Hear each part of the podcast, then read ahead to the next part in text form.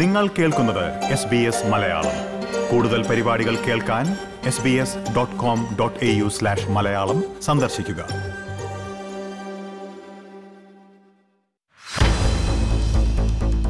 You, Arun Kamalasanan, and Sophia Sam were, respectively, the friend and wife of Sam Abraham, and your actions were a fundamental breach of trust and must be strongly denounced by the court. Australian മലയാളികളെ ഞെട്ടിച്ച ഒരു കൊലപാതക കേസിന്റെ വിധിയിലെ വാചകങ്ങൾ. Arun Kamalasanan you are sentence to be in prison for a term of twenty seven years Sofia Sam you are sentence to be in prison for a period of twenty two years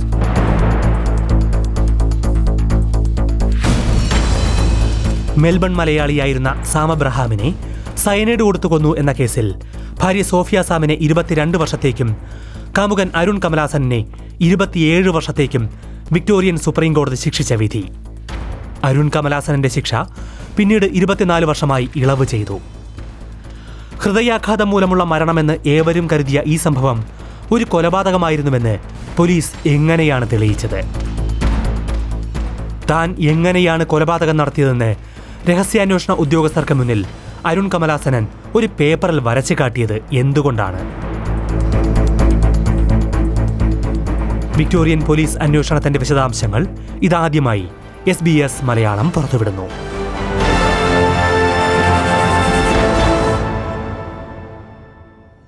എല്ലാ പ്രിയ ശ്രോതാക്കൾക്കും നമസ്കാരം. ഓസ്ട്രേലിയയിലെ ദേശീയ മലയാളം മാധ്യമമായ S B S മലയാളത്തിന്റെ ഈ പോഡ്കാസ്റ്റിലേക്ക് സ്വാഗതം.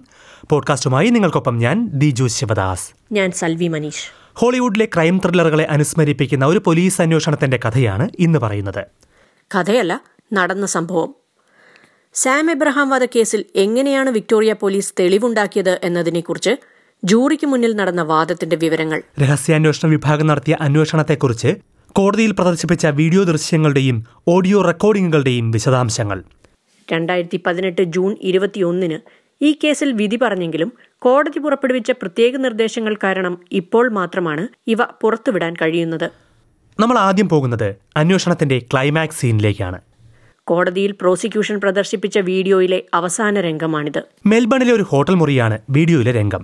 മുറിക്കുള്ളിൽ അരുൺ കമലാസനും നിരവധി രഹസ്യാന്വേഷണ ഉദ്യോഗസ്ഥരും. എല്ലാവരും സുഹൃത്തുക്കളെ പോലെയാണ് ഇരിക്കുന്നത്.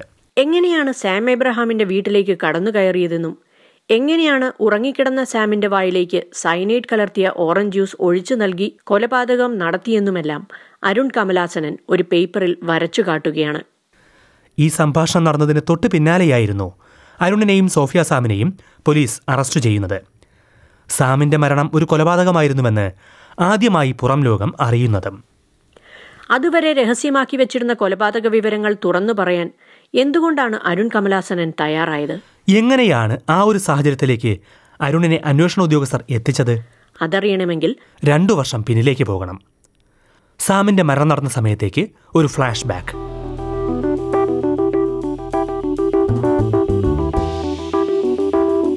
രണ്ടായിരത്തി പതിനഞ്ച് ഒക്ടോബറിലാണ് സാമിനെ മരിച്ച നിലയിൽ കണ്ടെത്തുന്നത്. ഹൃദയാഘാതമാണ് മരണകാരണമെന്ന് എല്ലാവരും വിശ്വസിച്ചു. പോസ്റ്റ്മോർട്ടത്തിന് ശേഷം മൃതദേഹം കേരളത്തിൽ കൊണ്ടുപോയി സംസ്കരിക്കുകയും ചെയ്തു. എന്നാൽ ഈ സമയത്ത് തന്നെ വിക്ടോറിയ പോലീസ് ജോലി തുടങ്ങിയിരുന്നു. മരണകാരണം സയനൈഡാണെന്ന് തിരിച്ചറിഞ്ഞതോടെ അക്കാര്യം സാമിന്റെ ഭാര്യ സോഫിയയോട് പോലും പറയരുത് എന്ന് പോലീസ് കർശന നിർദ്ദേശം നൽകി. സോഫിയയെ നിരീക്ഷിക്കാൻ രഹസ്യാന്വേഷണ ഉദ്യോഗസ്ഥരെ ഏർപ്പാടാക്കുകയും ചെയ്തു. സോഫിയയും അരുണും തമ്മിൽ കാണുന്ന നിരവധി ചിത്രങ്ങളാണ് ഈ ഡിറ്റക്റ്റീവുകൾ പകർത്തിയത്. കാറിൽ ഇരുവരും ഒരുമിച്ച് സോഫിയയുടെ വീട്ടിലേക്ക് പോകുന്നതുമെല്ലാം ഡിറ്റക്റ്റീവുകൾ ചിത്രീകരിച്ചു. അതോടെ അന്വേഷണം അരുൺ കമലാസനിലേക്ക് നീണ്ടു. ഇത് അന്വേഷണത്തിന്റെ അടുത്ത ഘട്ടമാണ്. വേഷപ്രച്ഛന്നരായി എത്തുന്ന അന്വേഷണ ഉദ്യോഗസ്ഥർ അരുണിന്റെ സുഹൃത്തുക്കളാകുന്ന ഘട്ടം.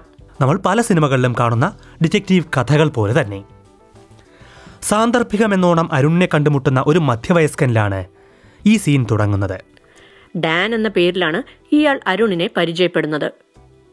തന്റെ ബോസിന്റെ മകളെ കാണാനില്ലെന്നും തേടുകയാണെന്നും പറഞ്ഞ ഡാൻ അരുണിന്റെ സഹായം തേടി. വേഷം മാറിയെത്തിയ ഒരു ഡിറ്റക്റ്റീവായിരുന്നു യഥാർത്ഥത്തിൽ ഡാൻ.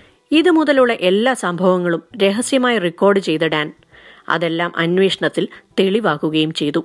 അങ്ങനെ അരുണിനെ പരിചയപ്പെട്ട ഡാൻ പലതവണ ഫോണിൽ വിളിച്ച് പതിയെ പതിയെ സുഹൃത്തുക്കളാകുന്നു. പിന്നെ താൻ ഉൾപ്പെടുന്ന ഒരു സംഘത്തിലേക്ക് ഡാൻ അരുണിനെ ക്ഷണിക്കുന്നു.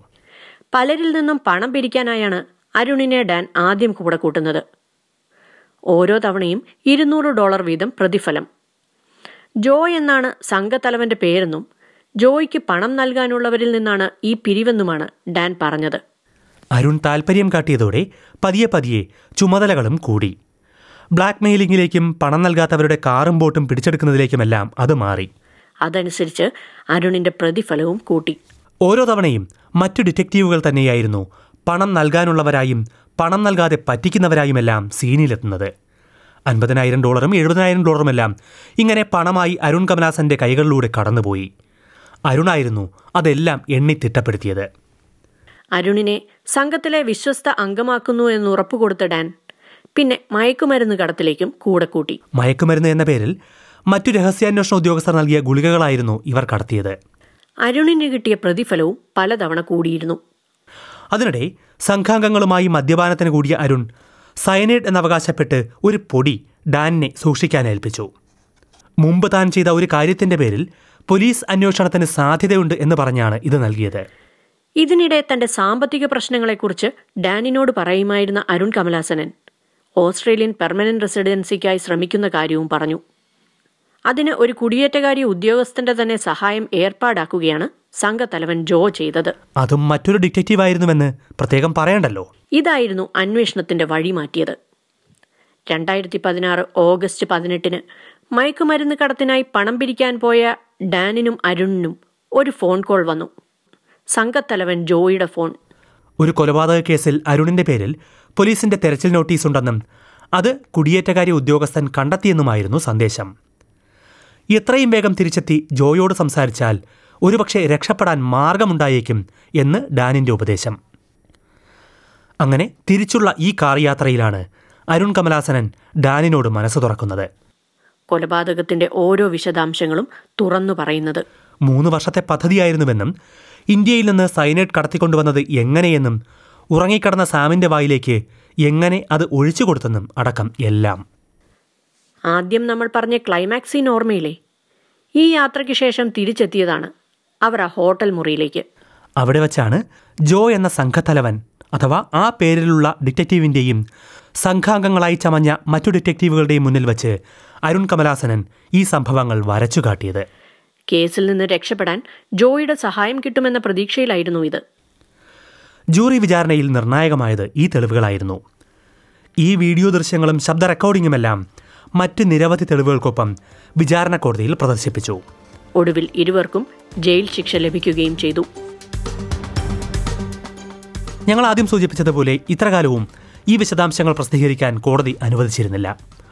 കോടതി നിയന്ത്രണം അവസാനിച്ച സാഹചര്യത്തിൽ ഈ വിശദാംശങ്ങൾ നിയമപരമായി പുറത്തുവിടുകയാണ് എസ് ബി എസ് മലയാളം ചെയ്യുന്നത്. ഇതിനുശേഷം എന്ത് സംഭവിച്ചു എന്നത് നിരവധി റിപ്പോർട്ടുകളിലായി ഞങ്ങൾ നൽകിയിട്ടുണ്ട്.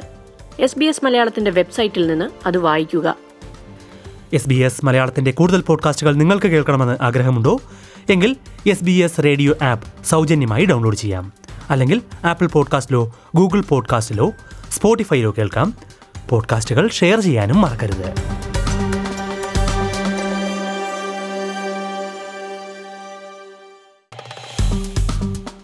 Like share comment S B S Malayalam Facebook page